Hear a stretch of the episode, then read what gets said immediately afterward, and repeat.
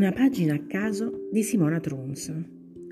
Ogni giorno imparavo qualche particolare sul suo pianeta, sulla partenza, sul viaggio.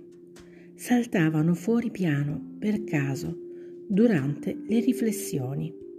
Fu così che il terzo giorno venni a conoscenza del dramma dei Baobab.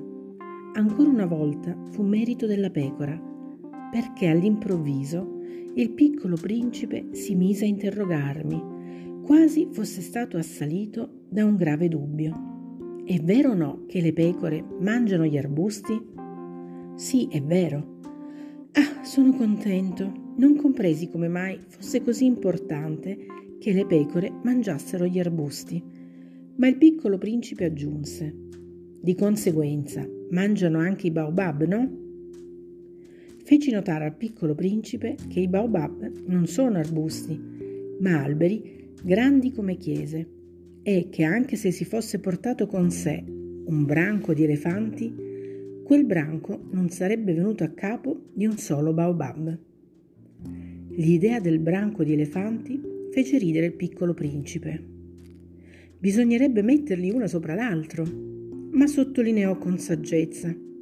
I baobab prima di diventare grandi, cominciano con l'essere piccoli. Esatto, ma perché vuoi che le tue pecore mangino i piccoli baobab? Mi rispose, beh, ma vedi un po', come se si trattasse di una cosa evidente.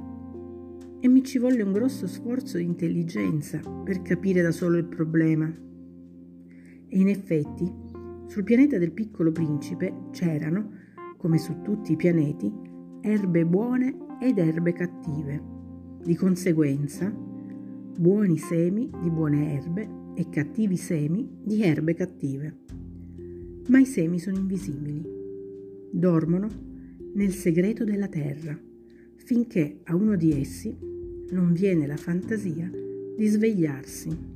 Allora si stira e prima di tutto spinge fuori verso il sole un piccolo stelo, incantevole e inoffensivo.